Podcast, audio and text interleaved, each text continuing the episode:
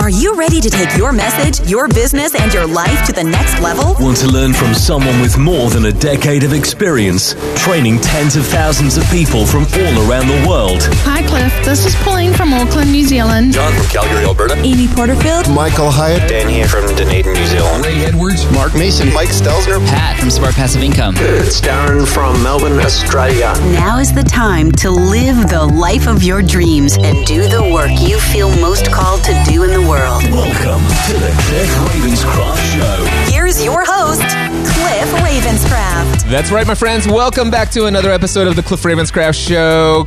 Oh my gosh, December 2019. I hope you're as excited about December as I am. I hope that you are not waiting until January 1st to design the life of your dreams, to change the behaviors you want to change. There is so much opportunity between now and the end of this year to make significant life transformations that will set you up for the best year you've ever had in your life. Anyway, hey, I'm taking another break here, as you may have realized uh, last week. Did not put out a podcast episode, got some other things going on that are higher priorities, including my own personal margin in life. Loving life as always, and I will be back soonish with another version or episode or session from the Free the Dream 2019 conference. I'm going to I'm committed to giving you that content for free. The next episode will be out when it gets out. But today I wanted to deviate from the original path and bring in my great wonderful friend Daphne Finley Scott. Hello Daphne, how are you? Cliff, I am fantastic and really, really excited to be with you today. You are very kind and very generous, and I just am excited anytime we get to hang out together. So thank you for having me. Absolutely. Well, I want to say first and foremost, congratulations, because I remember it was like nine months ago. You were sitting, you were in the hot seat, and you're like, listen, I've got all of these different things that are going on, managing some transition in my own life, but some crazy idea has occurred to me. I think I want to write a book. Just not sure about it, but I think I want to write a book. And you made a decision and you're celebrating something today. You want to tell us about that? I do. Today is the official book launch day. Uh, the book is Waking Up a Leader The Five Relationships of Success. And, you know, Cliff, I knew I would be excited about it um, but I didn't realize how excited I was going to be and how it would feel. You know, you, you kind of make up these stories in your mind sometimes, and I knew it was a big day. But it has been just, it, it has been like a day I haven't already this morning. I haven't even sort of, I've been like trying to ground myself because it's just been so amazing to get this out into the world. And when we were talking to be able to do this this show with you and spend time with you today uh, is really a, a big deal. And i'll say more about why that is when we get into into the book. But yeah so today is the official book launch day. It is officially out into the world. It's on amazon. And um, i'm really excited to have it out in the world now. That is so awesome. You, Daphne, is this your first book? it is my first book. It is i've um and um already started working on a second book in my mind titled things i didn't get to which will be which will be things that I didn't make it in the first book but yeah this is my first book yes yes That's awesome. Well, before we go too much further, I, I think there are some newer folks to the Cliff Ravenscraft show. Maybe somebody tuning in for the very first time. They don't know who I am, and cer- certainly they may not know who you are. So, real quickly, I just want to say Daphne is a friend. First and foremost, she is a friend, and she has been a client of mine for so many years now. I, I think you started out with podcasting A to Z. Is that right? I did. I did. That was where we first met. I, I, I did a couple of your your t- your uh, individual tutorials.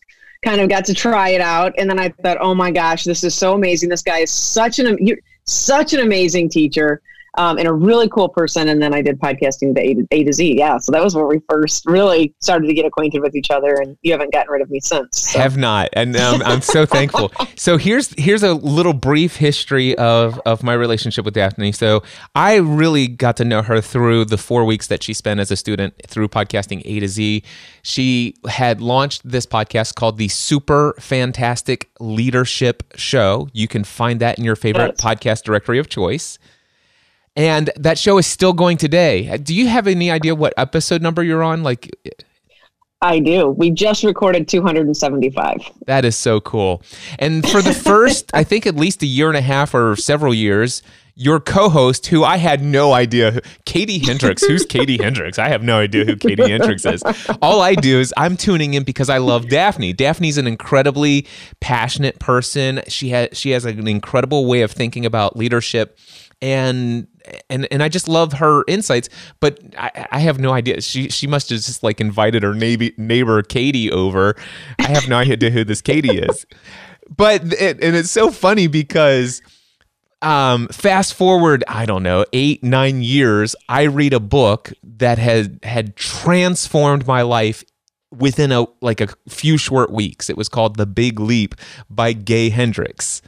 And I had, and I, this book had been recommended to me for months and months and months, almost a year by Dan Miller, one of my mentors. He's like, Cliff, you really, based upon all the things I keep hearing you say, I think you would really get a lot out of this book, The Big Leap. The people that you help, the way that you're helping them, the way that I see you live your life, if you could understand this upper limit challenge that most people deal with, I think you could find a powerful, uh, uh not, he didn't say a powerful niche in that, but I think this is a way yeah. you could show up powerfully in people's lives.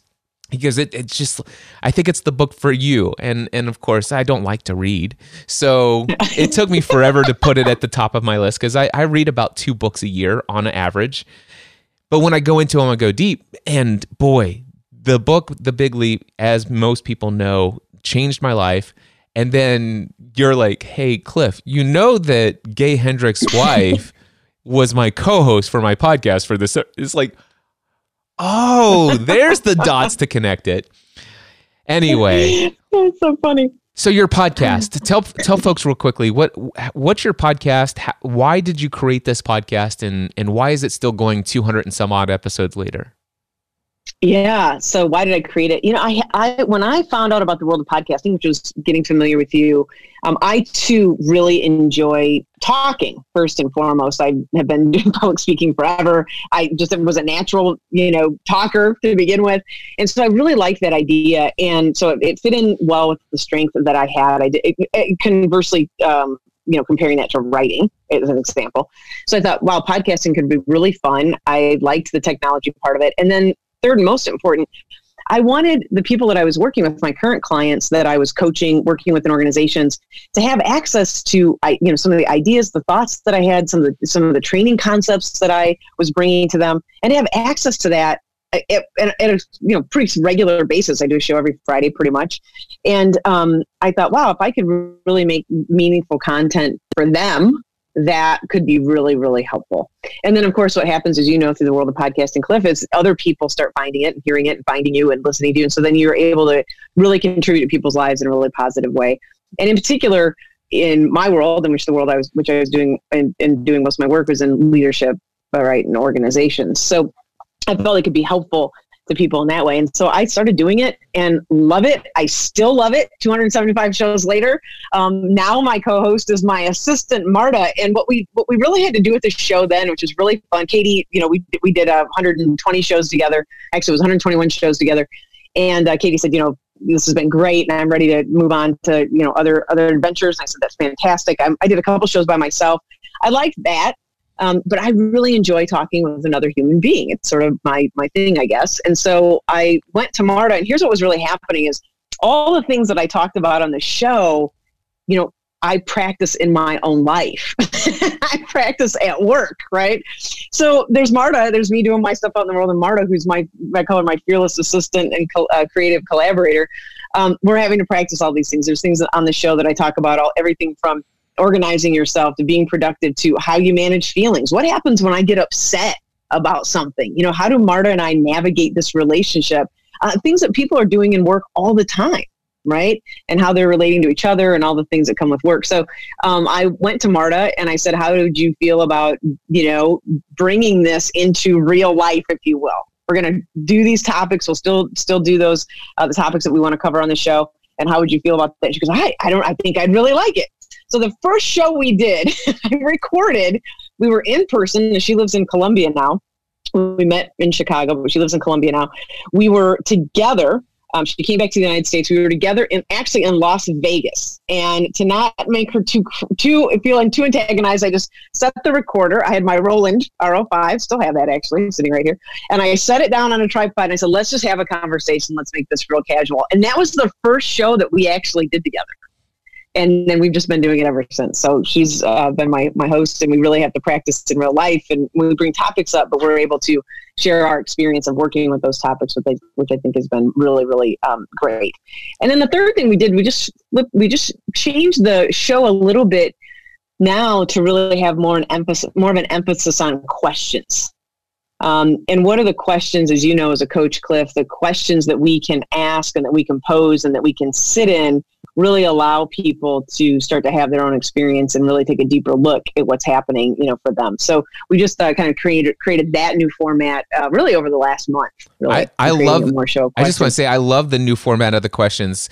One of the recent questions Thanks. that you covered was something about failure. Uh, how how do you deal with failure? Yeah and mistakes mistakes yeah. that's what it is yeah and, and yeah. I, lo- I always love how it's like i guess we need to define what a mistake is and, and, and, and I, it's it, it's so true because uh, my by the way my wife has a podcast that she has a co-host that she does she does a, a co-hosted show with her one of her or actually yeah. her best friend and they had a, right, they had a very challenging disagreement during a recent podcast episode. The the question was is suffering necessary or is is suffering a necessary component of the human condition? Oh. And and so her co-host asked her my wife that. Now, Stephanie and I have a very clear understanding that we have some language. We know what meaning we associate to the word suffering and and yeah. and by that suffering it's something that is a choice suffering is is associated with se- severe negative emotions depression anxiety uh, uh, um, worry, da- self doubt, lack of self confidence. Uh, you know, a lot of those things. This is suffering, right? And yeah. and Stephanie says, no, I don't think suffering is a necessary part of the human condition. I think you can live life without suffering. And yes. and and it it never really came out in the early part of the conversation, but the the definition was it, it was clear by communication that her co-host her, her definition of suffering was discomfort things right. things yeah. not going according to the way that you hope that they would work out and things are challenging and and things don't go your way and and and and also occasionally bad things happen and yeah. and it was it was interesting to hear them go back. It's like if you guys could have just defined suffering, you could have avoided all of this. let's let's get it. I always say you know, you probably heard me say on the show too. Like we have to have some way of operationalizing this definition. So yeah, we're clear about what it is we're really talking about. Yeah yeah. That's, that's kind of one of my things for sure. Yeah. What is it that we really are talking about here? So I, I, I, I, love your show. Super fantastic leadership show. It, de- definitely go, definitely go check it out.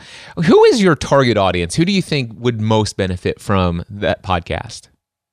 Yeah, it's a great question. For sure, leader, you know, people who are um, leaders in organizations, we do cover topics that would have eh, from time to time, not to, not I'd say an overwhelming amount, but they would have something about, you know, where there's a there's a um, for lack of a better term, a hierarchical sort of relationship happening. Um, you know, I really do think that leaders um, in organizations, in particular, they're they're given access to a certain level of decision rights. So they can um, make decisions about who gets hired and fired. Typically, they make decisions about a budget, so how the organization is going to use its money, and then they make decisions about how people are going to use their time in other words, they're directing people's energy. If they're if they're an, an, uh, an effective leader, they're you know where people are putting their attention. So, um, in that regard, or in respect to that, then what we really find out is that leaders really are de- dealing quite quite a bit with the hopes, dreams, and aspirations of other people. So, that's not a um, it's not a role in life that I take lightly. I try to get leaders to understand, you know, leading people is a privilege. Um, I, I, believe my experience. Um, so definitely people and organizations would benefit for it. That being said, um, you know, my business is DS Leadership Life. So there is this other component that many of the things that, that leaders have to learn um, and can learn about leading people are the very things that impact their life overall. So I, I really don't have a belief that you can be one way in the boardroom and a different way in the living room. You know, um, you you will show up everywhere eventually. so so there are all the life parts of it that that come into the show too. So. So yeah. it's mostly from what what I recall because I, I used to listen to it uh, a, your show for a very long time when we first started our relationship. There was a time when I transitioned and wasn't listening for a while. I came back to listening. The interesting thing is that I would say the reason why it didn't always seem to resonate with me is because I have absolutely no connection, no tie to the corporate world. Yeah, right. And, right. and and for whatever reason, I I just associated. You know, I love Daphne, eh, but she seems to talk about these corporate relationships a lot, and it's just, yeah. it's just like I, I mean, I, and still for the longest time, I'm just the podcast answer man, right? So what do I care about? A lot of corporate structures and those hierarchy of relationships and how do you manage other people and all this other stuff. I'm a solopreneur. I'm not even one of those entrepreneurs that has his own business with a team of people that I manage, where I could maybe even benefit from some of those leadership skills. I I love solopreneuring and I, I, I avoid so many leadership and management mistakes just by not being a manager. Well, to a point, yeah. to a point. No. So so what ha- what happened though is a couple years ago I made a transition into coach. And what I realized is that I'm not just coaching solopreneurs. I'm not coaching people who are just wanting to do what I've done in life. I I, I have many people. I, matter of fact, one of my actually one of my most recent comp- or clients that I picked up just since I think June of this year um, is a senior like senior vice president in a global 100 company. So mm-hmm. it, it, I mean, pretty high up, and I'm I'm now I'm coaching somebody who is a corporate leader, and I was like, wait a second, how does this happen? And so I find myself yeah. very intrigued to to improve my understanding of that world. And so that's why I've come back to your show and it has it's it's resonating with me at a deeper level because I always want to make sure that I'm doing whatever I can to understand and appreciate the world of the people that I serve and that I'm investing yeah, in a relationship great. with. Yeah, it's very, it, it is very helpful to understand the context. You know, it kind of reminds me, I used to be a physical therapist and the body was the body. I mean, I could treat, you know, anybody with a shoulder injury. I mean, the, the good news was the shoulder didn't change that much after the last hundred years or so, right?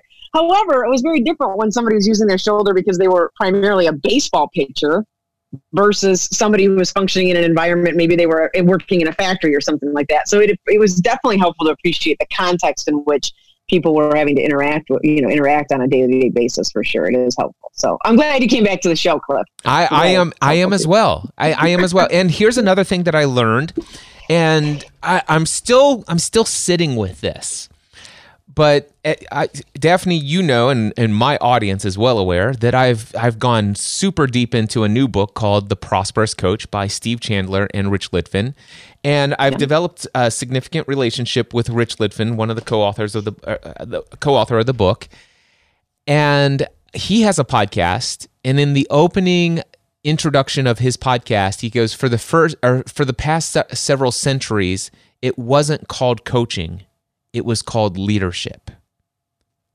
Yeah, that's interesting. And and all of us, I've never equated the two terms before, but th- this is the other thing that's helped me. I thought that I would come back in, and I'm really engaged in your show because it's about leader because it's about leadership in a corporate world and and all of that stuff. Because that's who you are. That's how you show up. You you coach corporate leaders. Is that right? Yes, that's right. Yes. So so I'm thinking this this will be valuable to me, but then I'm making this assumption. It's like uh, uh, this this jump of logic. It's like, wait a second, Daph. Now, tell me what you think about this. Daphne's podcast is a great resource for me to learn more about the skills of coaching. Yes, because I would you, agree. Because your show is about the skills of leadership and what what leaders in companies are doing are actually coaching other human beings within the organization. Yeah. I mean, okay, so now, Cliff, you've opened up a can of worms because, you know, we're having to, to have some definition about what we mean by coaching. And I want to tell you, in the corporate world, that word, out of probably many words, that word has probably been the most beat up, um, you know, probably overutilized on some level. Um, and what it was attempting to do, I think, in the beginnings is really um, get out of the energy, this idea of I'm just going to tell you what to do, you know, a, a, a command and control sort of approach to human beings, which didn't you know, which really doesn't work very well. It might have worked, you know, in the 1940s. It doesn't. It definitely doesn't work now. you know, people are much more complicated than that. So, um, you know, the idea of coaching was the basic framework beyond it was that look, we're going to partner together. We're going to collaborate together towards some end result. And in that, then, you know, it's not me just telling you what to do. There's going to be some thoughts and, and sharing and, and agreements made and all these different ways to go about it. So um, yeah, so when you're leading at an effective level, what that means is that you can inspire people. They they want you have you create followers, and you do that usually through some form of what we would define as coaching. Now, one of the big differences I think that happens with yourself and myself as a coach, okay, with a person who's in an organization is, and you can tell me if this is right or not or wrong for you, either way. Um, we don't particularly get tied to a person's like to one level of an outcome. Right. right? So if I'm your right, if I'm your boss, you're my subordinate, and we're being held responsible or accountable for level X results, I'm I am going to have a certain level of attachment around what happens, right? And there's the idea of you can let people fail, and you'll do that. You might do that for a little while, but probably not for too long. Versus as a coach, uh, in the environment that you and I function in, you know, really we're open to people getting the learnings that they want, that they need to get in their life and holding the agenda for them, hopefully, right, in a meaningful way and being open to their always also on their own discovery and their own journey about what that means for their life. So we have much less of an attachment to maybe a bottom line result for lack, lack of a, a better um, description. So it's a different way, it's a different definition um, of coaching, I think, than sometimes we could see in organizational life. But you bring up a very, very interesting concept for sure. Well, very good concept. And, and so, in in fairness to Rich Litvin and that statement at the beginning of a show, he does actually through a lot of conversations that he shares with people that he's coaching. He's he's basically coaching coaches, people who want to be coaches. Yeah. And so a lot of yep. people what's what's happened is I would say from the people that I've seen following Rich Litvin, they're the, uh, the, people who have read the book just like I have. They've been absolutely mesmerized by this process. It's it's helping them see things from a whole different way, and so I've I've personally seen at least 50 different people who have had powerful conversations with Rich that he's shared. Either I've seen it mm-hmm. live at an event or I've actually listened to podcast episodes or YouTube videos where he's doing live coaching of people. And what happens is one of the limiting beliefs that these people have is like, listen, you know, I, am really struggling to find new clients. I'm really struggling to do this because I'm a brand new coach, because I'm so new to the world of coaching. Yes. Yet here, here it's like, well, wait a second. Tell me what you do as a day job. Well, I happen to be chief of staff at IBM, and I've been doing this for the last 25 years. And he's like, you are not new to coaching. you've been doing it for 20 years. Yeah. See, and, and so that's where he's got it, it so yeah, we could, I mean, we could it's clearly, so def- we could clearly define coaching as saying, hey, we're not tied to a specific outcome. We're not even tied to being right. It's, we're just here to, to help you change the way you see the world, to help yes. ask questions. We're not here to, as a coach, we're not here to give you answers. We're here to ask questions and, and help you see things that are within yourself that you aren't able to see on your own because of where your focus currently is. Totally. But, totally. And that's an excellent way to say it. But the thing is, is that if you've been a leader at IBM for 25 years, you've certainly done a significant amount of coaching in that yes. process. So it's not necessarily leadership is coaching, coaching is leadership, but but there's a lot of coaching that goes on throughout leadership. There's a lot of coaching that goes on throughout Absolutely. parenting. There's a lot of leadership. Absolutely. Yeah. Absolutely. Yes, absolutely. And you know, it's really funny that you say all that, Cliff, because exactly the thing that ma- when I was a physical therapist and treating patients, I all day long, right? 10, 12 patients a day, all day, five days a week, sometimes six days a week. The thing that allowed me to be such an excellent physical therapist and to love it as much as I did at the time, I, and I had all this the science training and I had all that, and that was great was really that ability. I was coaching people yeah. all day long. You're talking to them, helping them get out of their own way, supporting them through the tough times, you know, celebrating their successes with them. And that that's that same skill set was what really the translation into quote coaching, the coaching profession was actually very easy in that way because that skill set was exactly the same skill set. And then I led teams of people too. So I was in a leadership role. You know, I had four or five clinics that I worked with, and people in the organization that reported to me. So um, it was not a not a it was not a big big jump. I think that's an excellent point that they make too for people who are um, in that in that profession and it's understanding that um, that synergy between leadership and coaching because it absolutely is there. Awesome. Sure.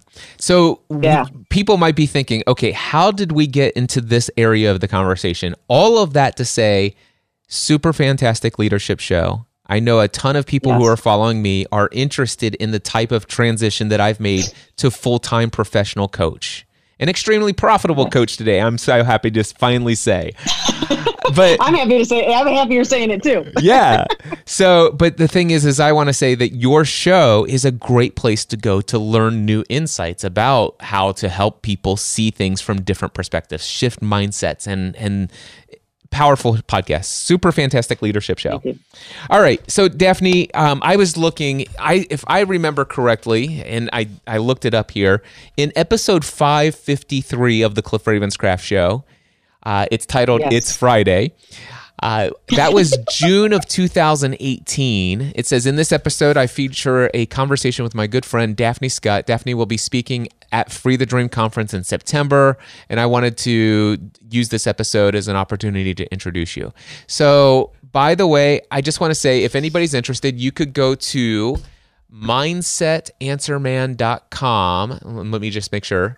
Eh, just it's mindsetanswerman.com slash five through 553 hyphen it's hyphen Friday. If you're really okay. interested, go there. You can listen to more of how how Daphne and I became friends. If you want to hear and how she became a client and all this other great stuff, it, we have a great relationship together. It's been powerful. And there was another episode that we talked about Einstein time oh, after I got into the big leap last year. But let's talk about the book and why and how it came about. Yeah, great. I'm so excited to talk about this. So another another uh, great connection, the Cliff Daphne connection. Um, it actually was when we part of it was when we were prepping for Free, Free the Dream conference, your first Free the Dream conference, and you said, you know, what are the things you want to talk about? And I said, well, look, mindset for sure. I had already this idea on board around speaking of suffering, how people create people, leaders in organizations, people in life create their own suffering. And one of the things that I had really landed on in my own experience and, and working with so many people was that, you know, it's a way that we see things. It's the way that we relate to things first and foremost, not solely, but first and foremost, that really starts to create a lot of our suffering. And I said, you know, I want to talk about that and somehow, but I'm not really sure how to frame it. And he goes, you know, and you and you kind of you were kind of coaching me through it. And you're like, well, what about this? And we were just kind of in a conversation. And I said, you know, maybe I'll talk about you know these these different relationships that I watch people struggle with. And we had already had, I, am pretty, yeah, we had already had the conversation about Einstein time. And so I said, you know, one of them, one of the things people complain about reliably. I I, as a matter of fact, I just did this two weeks ago. I had about uh, about 500 people in a room, and I said, how many of you um, of you in the organization here um, reliably have the experience of never having enough time. Everyone's hand went up. I said I couldn't get 500 people to agree on one thing if I tried to, right? But all their hands go up. So, you know, time is something that's a relationship. We have a relationship with this idea of time. Yeah. And we fleshed out these five relationships. And, you know, I said, I want to talk about how we relate to time. I want to talk about how we relate to money. That's a big one in organizations. Time and money are just big ones in, in organizational life and in our lives in general. The middle relationship was the, um, the how we relate to, to an identity, how we relate to the idea that there's a self over here. Um, it was really isn't, and it's that that relationship is intentionally put in the middle of these other ones, by the way and then our relationship to the idea of friendships and in organizations this takes on a different um, a, a different understanding. You know, that idea of it's lonely at the top, and that chapter in the book is probably one of the most uh, opens up probably most starkly because I actually start talking. I open that chapter talking about the suicide rate, which is the highest it's ever been um, in history, especially in the in the United States. So. Uh, talking about that, and then the last relationship is how we relate to the experience of the unknown, of not knowing, um, what's happening. And so um, the book really was born out of Free the Dream. And so I did a very small version of that at the Free the Dream conference and gave a model, you know, that at the time that I was working with, um, so people could understand how they're relating to this, um, these relationships. And then in the book itself, uh, the first part of the book is really all about our, you know, you and I would kind of talk about our mindset, but it is really about working with the mind, understanding what the mind does. Just, the, you know, before we hit record Cliff, we were talking about this, you know, everything's going well, everything's going well. And all of a sudden, your mind starts doing these really weird things. It's like, oh, maybe you're not doing enough. You know, maybe you need to get more clients. Oh, I don't know. You can't have it that easy on Mondays, Cliff. You know, maybe you're not doing enough. you know, and, and when we can see when we can truly understand that those are simply thoughts. Yes. And this is a big deal for people. I mean, it is a big deal when when you have when this experience actually comes to you, and, and I mean experience versus people logically will get that it's a thought. But when you train yourself enough to be able to see clearly, understand clearly that these things are just popping up in your awareness. They literally are just, you just become, you have, you have like 60,000 thoughts a day or something, but literally certain ones just pop into your awareness. And that when we can see that they come and they go, they don't last, we really develop this, this other level of being able to relate to them in a way that actually creates much less suffering for ourselves. Yes. And so the first part of the book is really all about that and how um, we work with ourselves to train the mind, to train to understand that we are really just aware, becoming aware of things at every, any moment, whether it's a thought, uh, something we see, something we hear, right? And, and, it's important to know that these thoughts are not ours. They're, they're, they do not belong to us. They're, they're just, they just come. It, it's not like yes. they're inside of us. It's not like it. It's it's not our conscious trying to speak. It, it they're just thoughts. They they're external from us. They just are. I, the word I love, and I got this from yeah, it's, it's, a really old word. I got it from one of my teachers. Is they arise unbidden. Hmm. They simply arise. Things just simply arise in our awareness. And if you really, you know, again, understand how the you know the body and the mind work, there's a million things that we're actually knocking out of our awareness at all times, which is sort of helpful. We'd be kind of crazy if we didn't, right? So there's heuristics and things that we use that that allow us to function well in this world uh, that's helpful. But for the most part, for the most part, if we're not paying attention in a certain way and training ourselves to pay attention, those things can really just, you know, I, I like to say that, you know, my attention will just get drug around by the nose by the latest and greatest. Right? Uh, uh latest and greatest thought, latest and greatest sound, latest and greatest sensation, like, you know, whatever the thing is that arises in my awareness. You know, I just heard a, heard this described in a powerful way. It was an illustration. First of all, you've heard the, I'm, have you heard the phrase train of thought? Oh, yes. Okay. Yes. So I, I love this illustration, and it's a great way to to think about it. Occasionally, what happens is we're sitting, we're we're just sitting there enjoying life, maybe eh, sitting at a train station, right? We, and we've got places we yeah. want to go, and all of a sudden a train comes along, and and we get on board that train. But have you ever got on bo- board a train and realized, oh my gosh, you, hey, welcome aboard. We're going to reach XYZ destination within three and a half hours? Like, that's not where I wanted to go. Oh my gosh, I got on the wrong train. And that's what happens. It's like you you just hitched yourself to the wrong train of thoughts. and such a great metaphor. And and I and I love what he said is here's what you do you just jump off the train and let it go on its way and wait for and he says one thing i can promise you if you ever get a series and a flow of negative flaw, uh, negative thoughts that lead you into a negative focus that's taking you to a different destination than where you want to be emotionally then you get off that train and let it go. And I promise you, you just wait there and a new train of thoughts, a different way of thinking will come along. Absolutely. I love it. That's such a, I don't know how I've never heard that metaphor or even thought of it myself. Like it's such a great metaphor. And that's exactly what happens. And you know, to your point, Cliff, like they aren't ours, but boy, we really get attached to them. That the You know, key like, we word, get we get attached. train. We get attached. We believe these things that arise in our awareness. And I think that's the real gift when I work with people and you know, I have a, I have a mindfulness teacher certification and been teaching meditation for years. It's one of many ways to go about this, but you know, and training the attention. The first time, and this is really cool, the first time that people experience, like, I'm just sitting here, I'm like having a million thoughts. Like, I had no idea. They call it the waterfall, you know? And then, real then when they realize that you get attached to your thoughts, you get on the train, and then you start telling yourself, well, no, no. Even though this is a miserable ride, I've got to stay on. you know? Yeah. Instead of just getting off, right? And the- yeah, it's really and when you, and I love the meta I love this metaphor because that train's moving. You know? it's moving. It's, you moving. And, someplace. and if you stay Yes. attached to that train, you're take you're further and further off of course from where the direction you wanted to go in life. It's going That's in the wrong direction and it's barreling down the track. You That's need to jump off the train. it's so good.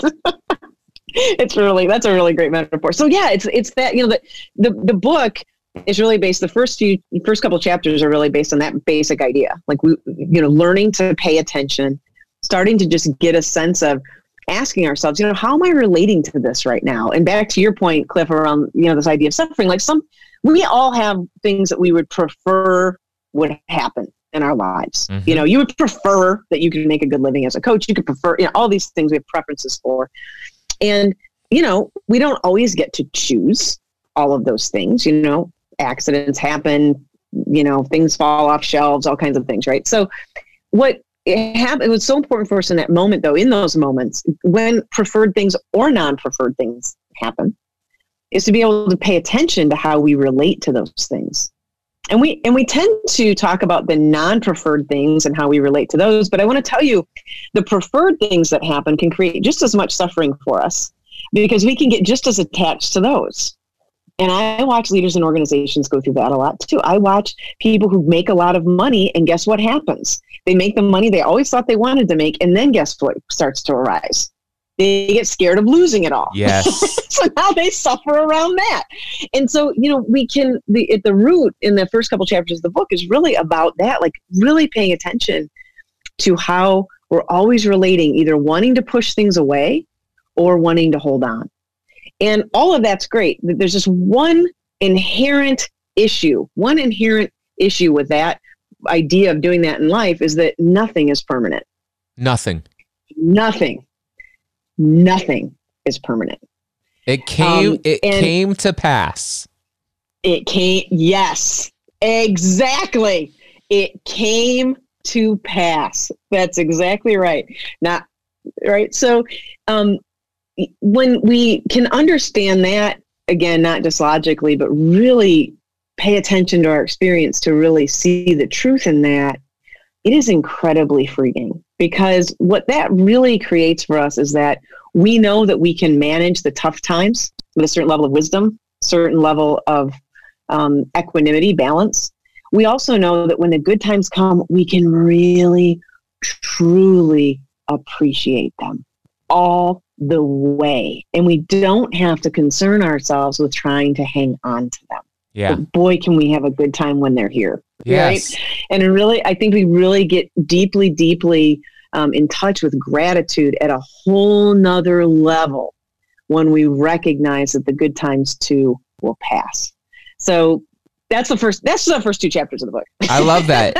I love that, and it- and it leads me to this idea because it's it's it, uh, one word that I would use to describe is just non-attachment. We're not attached to these things Totally. for our happiness, That's and right. That's it- exactly right. one of the greatest insights that I've recently discovered at a, I, I had it at a mental, you know, logical level. I, I could think through this and I understood it in, in a, but I feel it today, and I've been feeling it ever since Tuesday, September tenth, two thousand nineteen. Just that day was the day this hit me. I don't, I don't need anything to make me happy. I nothing. I there is absolutely nothing I lack. Uh, being you know dropping to a specific weight while I'm still on a weight loss journey. I, I'm down 100 pounds but i still have more that i'd love to weigh and and stuff like that but i will not be any happier when i get to my ideal weight than i am today um yep. there there financially things things are better financially for me today than i could have ever dreamed possible and it, it appears that they're only going to get better. And I have ideas of what I would love to achieve in January and February and by the end of next year. But the achievement of any of those things will not make me happy. And if something crazy, unforeseen, outside of my circum, outside of my control, or even within my control, and I just totally flubbed everything up, and I lose all of my financial consistently the consistency that's here. None of that is going to make me unhappy either. I get to choose to be happy. I get to choose to live my life filled with joy. I get to choose every day to feel peace and and contentment. And I, I've been talking about this ever since Tuesday, September 10th. And a yeah. lot of, and I've had a handful of people say, "Well, Cliff, my only concern, I would love to have what you have, but I'm just wonder if I, if I had all those things the way you're describing it, if I might lose my drive."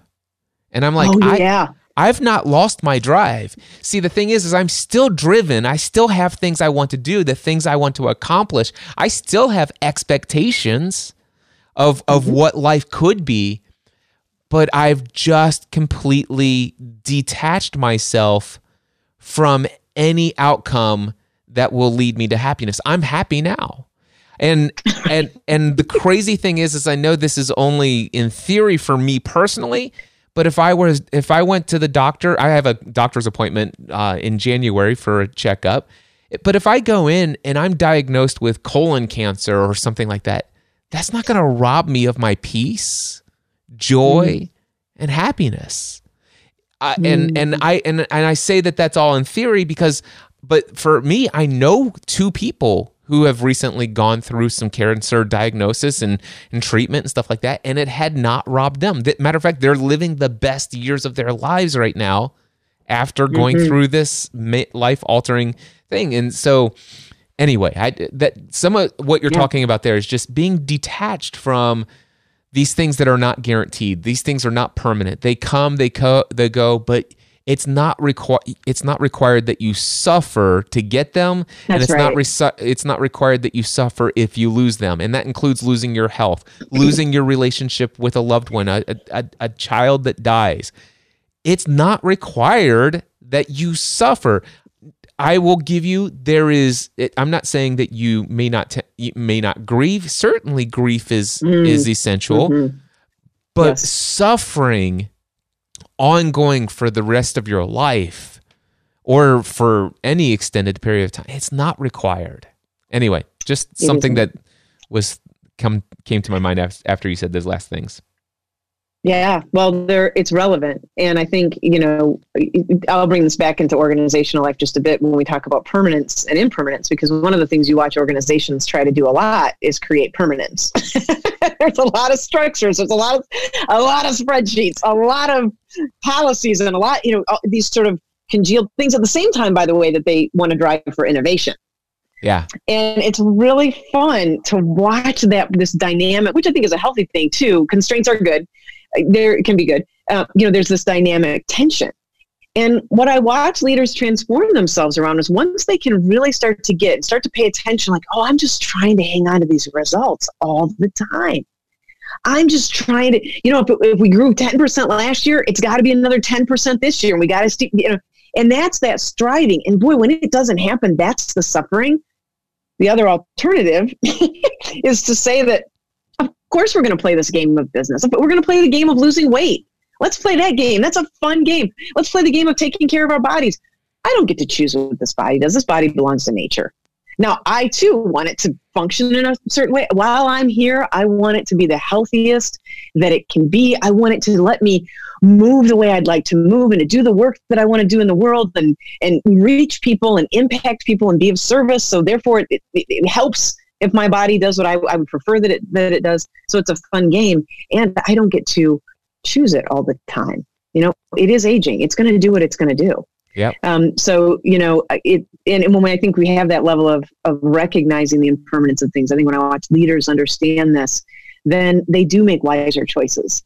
One of those is that they won't suffer as much. And guess what? I don't know about you, Cliff, but if I'm not suffering as much, and I'm and I'm your boss, you think that might have an impact on the people around you? Yes, absolutely. Yeah. I, I, I'm convinced that I'm convinced that nothing great comes out of suffering. The the suffering that we No. choose. Not suffering. Yeah. Not Yeah. suffering. And you know, I think I Conflict think there's brings a, there's conflict brings a lot of about a lot of good. Uh, failing m brings a lot of good but choosing to suffer emotionally and and and holding on to a lots of negative emotions and very negative trains of thoughts that are taking you off in a wrong direction you you can't be an effective leader in that No, you not not not in your life or at work. And you know, there's an equation, the Gleicher formula, that um, was put forth by this uh, Dan Miller, and I forget the woman's name that um, the woman's in really transform it. And it, it- they use an organization a lot. So it's about it's about change, but you know, you can make change from discomfort, yep which a majority of people come from discomfort. yeah You can also make change that, and that's not suffering. So you and I are very, you know, clear. Very not- different, yes. different. Very different. Yep. Discomfort's one thing, suffering's another. And or you can also combine that with a greater vision, yes right? So, so I like to say to people, you can be pushed by discomfort, or and or pulled by a vision, or both. or both And so usually it's or both. And usually it's some form of those for people that, yeah, this is uncomfortable and this might not be of greatest service. And, and is there is there another way that we can do this? You know, what's the yes and of this to be of greater service, to to make this a, a triple, you know, I like to think, talk about the triple win, you know, make this a win for everybody. If, if I'm winning and nobody else is winning, well, then we're not probably not making the wisest choices, you know, or being as skillful as we can. So putting those things up against that level of, putting any decision up against that level of scrutiny, you know, do I want to be pushed by discomfort here or do I want to be pulled by a vision? I my preference seems to be to be pulled by a vision majority of the time.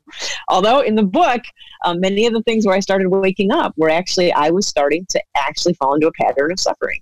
You know, a, a, a, there was a part of my story where I was waking up with anxiety in the middle of the night. I was um, finding it very difficult to enjoy my life, and I did create a, a pretty good handful of suffering for myself. Thank goodness I didn't stay in it for too long, but you know, really got myself wrapped around um, the idea of who I thought I was in the world, striving, Mm. thinking that the thing when, when you said no, th- not uh, there's not anything that will make me happy. I just love that, you know, breaking that word apart. Um, you know, getting caught up in that mindset because that's the way most of us are conditioned. Actually, most of us are conditioned to think that the stuff outside of ourselves is really what's going to bring us the most joy in our life, and we find out uh, most of us figure that out at some point, hopefully. That it isn't. Those things are they're always fleeting, and they're always going to come, and they're always going to go. And boy, if we're hanging on to those things, um, we will we will we will end up unhappy at some point. So, in the book, you sa- you talk about the five relationships: time, relation, how we relate to time, how we relate to money, how we relate to identity, how we relate to friendships, and the unknown. We got about twelve mm-hmm. minutes left, and I want to ask you, I, what what does the chapter on time? What what what's the main takeaway on the chapter of time in your book? Yeah, the main there's two part parts. There's two parts to every chapter. Really, there's the the what I would call the consciousness and mindset awareness part of it. One is recognizing that time is a construct. We've made it up to help organize ourselves, but we don't. You know, getting hung up on the clock is a real dicey way. That's this creates the myth, and there's a myth that we don't have enough time.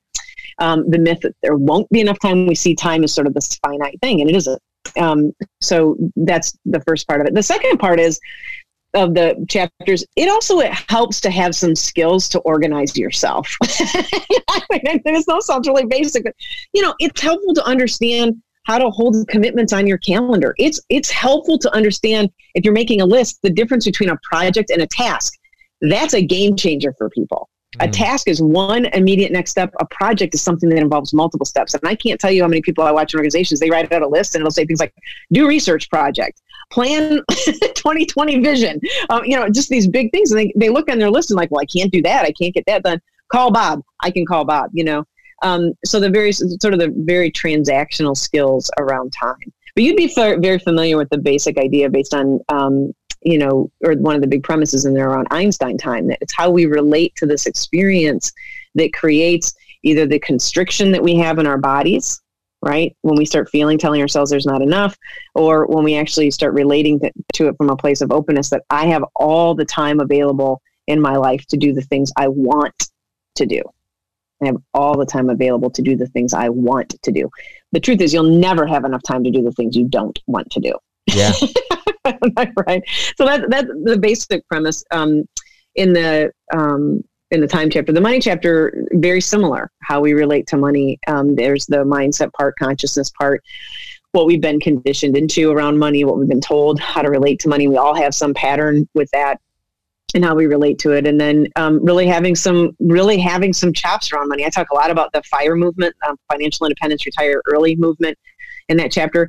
Um, and some of the concepts that came out um, way way in the early late 80s um, from the book you know your money or even late early 80s late 70s your money or your life um, that was written that really said hey look take a look at this. You know what is it? What do you really need? And they bring in a lot of the research around what is it to your point cliff um, people who have over you know once people hit about 70 80000 a year in income um, they don't experience any greater positive emotion in their life than people who are millionaires so you know there's a real relationship there. And then i there's the transactional skill. Most people that i work with is really fascinating. I'll ask them um, how much money they actually need to retire. And i can tell you confidently that the number one answer that i get is i don't know. And how much money do you really need? And the number one answer i get is i don't know. These are very successful people. Yeah. And they will say i don't know. I don't know what my number is. I don't know what it is. Well that's if you want to stay on the treadmill for the rest of your life, that's a good way to do it. Is just to not be aware, to not know what that needs to look like for you to do the things that you want to do in your life, right? What whether that's spending it on certain things that you'd like, a house that you'd like to have, or, or giving it away. You know, how much do you want to give away in your life? How much money would you like to be able to give to your your family? How much would you like to be able to contribute to the you know um, uh, groups that are important to you to contribute to? So every chapter has has a has those those pieces in it where I try to give some practical applications as well. So in the chapter on money, do you have some kind of outline for people to get clear on how to how to get clarity on how much it would take for them to retire? Yeah, uh, well, the number one question is to to to find out what that number is for you, and that's a different path for everyone. You know, yeah. Uh, I, there's no substitute for having a financial advisor or planner to work with, uh, finding a good one to work with, and and and you know, not falling into the trap. And this is where the the fire movement, the financial independence, retire early movement, I think, has been so helpful because they really look at you know if you're willing to set your life up in a certain way you can actually live on a lot less than you think so you know we kind of said well you're going to need you know for you to retire and continue your same same lifestyle living lifestyle you're going to need 10 million dollars you know and what they show very clearly is actually you know if you really take this idea of you know having 100000 a year and you really look at what it takes to actually have that extrapolated out with your money invested wisely and those sorts of things, you really don't need as much money to, to quote retire or to be free to work in a way that you'd like. And that's really what that that movement is really showing us is that you can save up you can you know and, and this comes right from dave ramsey who's who's a guy by the way that i don't quote in the book which i was i was very disappointed in myself when i realized i don't how do i do how do i write a chapter on money and i don't bring up dave ramsey? Nevertheless um, you know you live live now right? Live like no one else now so you can live and give like every you know um, like no one else later. And it's that same idea. It's the same premise. So there's there's that in there. And then know your number. I mean you just really have to have a sense of that because if you don't if you don't then you're just going to stay on that treadmill forever, you well, know, hedonic treadmill. And so. one principle that I learned from Tony Robbins, and it and it certainly is, it applies to both time and money, and it's know your outcome, know what you want. Yeah, exactly. You know, it, know what you, you want. Right. It's it's called choose your destination. You know how how do you for mm-hmm. for me it's it's something you and I have talked about offline. Creating your ideal week? What does my ideal yes. weekly schedule look like? What do I want to be doing with my life? How many hours do I want to be spending doing what or er, investing doing what things? And and also, how much money do I want that work to to be generating? And right. how much do I want to be generating within the next 90 days? How much within the next year, within the next 5 years? you know, and, and by retirement, I want to have this, you know, I just, it's just knowing your destination. And, and this is a, Yep. a, a practice that I've been teaching people a lot is to consistently also, uh, consistently be asking your question or you're asking yourself the question, what do I want? What do I want? I was at the. Yep. You, do you want to hear something, Daphne? I was at the gym this morning, and I just I, I create these lists all the time, things that I want. And so today, Yeah. while I was at the gym, here's what I here's an idea. Uh, these are the things that I want as of December 10th, 2019. I want to weigh 175 or less by the end of December 2019. I want to weigh 165 or less by the end of January 2020. I want to create a thirty to sixty thousand dollar workshop in January of 2020. Um, Okay. I, I want to have thirty thousand dollars minimum revenue in my business uh, every month from January through June of 2020. I want to add Stephanie to payroll by January on January 1st, 2020. I want to start my investments uh, for the for myself, my retirement funds. I want to start something new in investments uh, by the end of January 2020. I want to have. We just pu- purchased Matthew a car. We actually took out a car loan, but I want to. I, I want to actually pay off the entire loan by the end of March 2020, which we should be able to do it by the end of February. But still, I I gave myself a little leeway. I want to plan for the ability to pay for Megan's uh, WKU tuition uh, with personal income in 2020. I want to build my emergency fund back up to $30,000 by the end of September 2020. And I want to pay off a loan that we took out for Megan's tuition for 2019. I want to pay that all off by June 2020. These are things I want. It's just all you have to ask. It, it's it's not too hard. You just have, have to ask her, what do I want? Yes. It's that simple. Yes. Yeah, that's it. And I can't, t- I mean, it really is that simple. And I can't tell you, you know, when in the money chapter, there's a lot of ways that I could have written about things. And I talk about how to use it in a way that really can bring you the most joy, right? Sharing it with us, creating experiences, not buying things. They really, that's been really exhausted. Accumulating more things just really doesn't bring people that much joy. Experiences are the other part of it. Um, and then you you get to a point where you'll you have enough you know even wanting to have these experiences and i love your list by the way cliff because one of the things that's really happening in there too is you're using it not just for creating experiences for your family but also giving it away and that's the third level and it's interesting because the generosity piece of this if you really and this gets this gets missed out a lot in the mindfulness uh, work um, mindfulness um, uh, bucket if you really want to start letting go of parts of your identity, start giving things away. Start being really generous. It was actually one of the first practices, um, especially from the Eastern traditions, to really start undoing our attachments to things. Was really some form of generosity, whether it be generosity of time, generosity of spirit. You know, thinking the best of people instead of the worst of people. Um, and then generosity, of course, in our Western world, I think this has even more more implications. Our generosity of, of monetary resources. So um, that's the third level, and I hear that Every, everything you want. It isn't just what Cliff wants, just for Cliff. Yeah. so much of that's about your family. I mean, like eight things on that list. I think, if I was counting right, were all about your family. yeah. It, it, Yeah. That, that's I mean, that's what's on my mind. Absolutely. Yeah, I, yeah which so- is really really beautiful. Okay, Yeah, so so obviously this book highly recommended. I when is the the print version effective today, a Kindle version as well. All can be purchased Yes. as of today, Tuesday, December today. And the. Kindle version right now is the Kindle version right now. I think is discounted for this week for like ninety nine cents or something. Oh gosh, So you can get a get a screaming deal. go buy it now. Uh, when will the kin- when when will Cliff Ravenscraft's uh, preferred version be available? The uh, the auto the audible The version. audio version. I think the, au- the the audible version. I think will be up this by the end of this week. Awesome. It will be available. Uh, Yes, did you do yeah. did you do the I know you don't recording like or did you have somebody else read it for you? I did not. I had somebody else read it for me. I had done, I debated on this because a lot of people were like, oh, why didn't you read it? And I had debated about ha- reading it. I've done voiceover work before. As you know, I used to do performing comedy and acting and things. And it was not going to be the best use of my time. I wanted it to be done. You, you know, you try to use a little bit of a neutral accent if you can. As you can hear, I have a pretty can have a pretty extreme one at times from my Chicago, Michigan uh, upbringing. So I decided to hire an actress to do it, and she did a great job. And she is from Chicago, um, and so I hired her to do it because she can bang that stuff out really fast, and for me, it would take probably hours. So right. yeah, Well, what's not what's the name it. of the book again, so people can go look for it right now? the book is "Waking Up a Leader: Five Relationships of Success." Waking up a leader, and Yes. in, in the is it under Daphne Scott? Is it Daphne Finley Scott? It is Daphne Scott. Yep, Daphne Scott.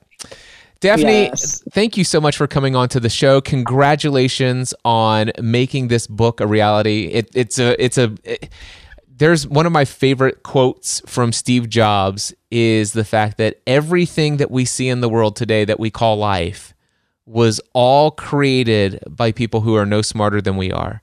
And it all just started, he says, it all just started by something that they thought in their mind. And I, I loved the whole process of your book because I was on the call when the thought of the book just came into being.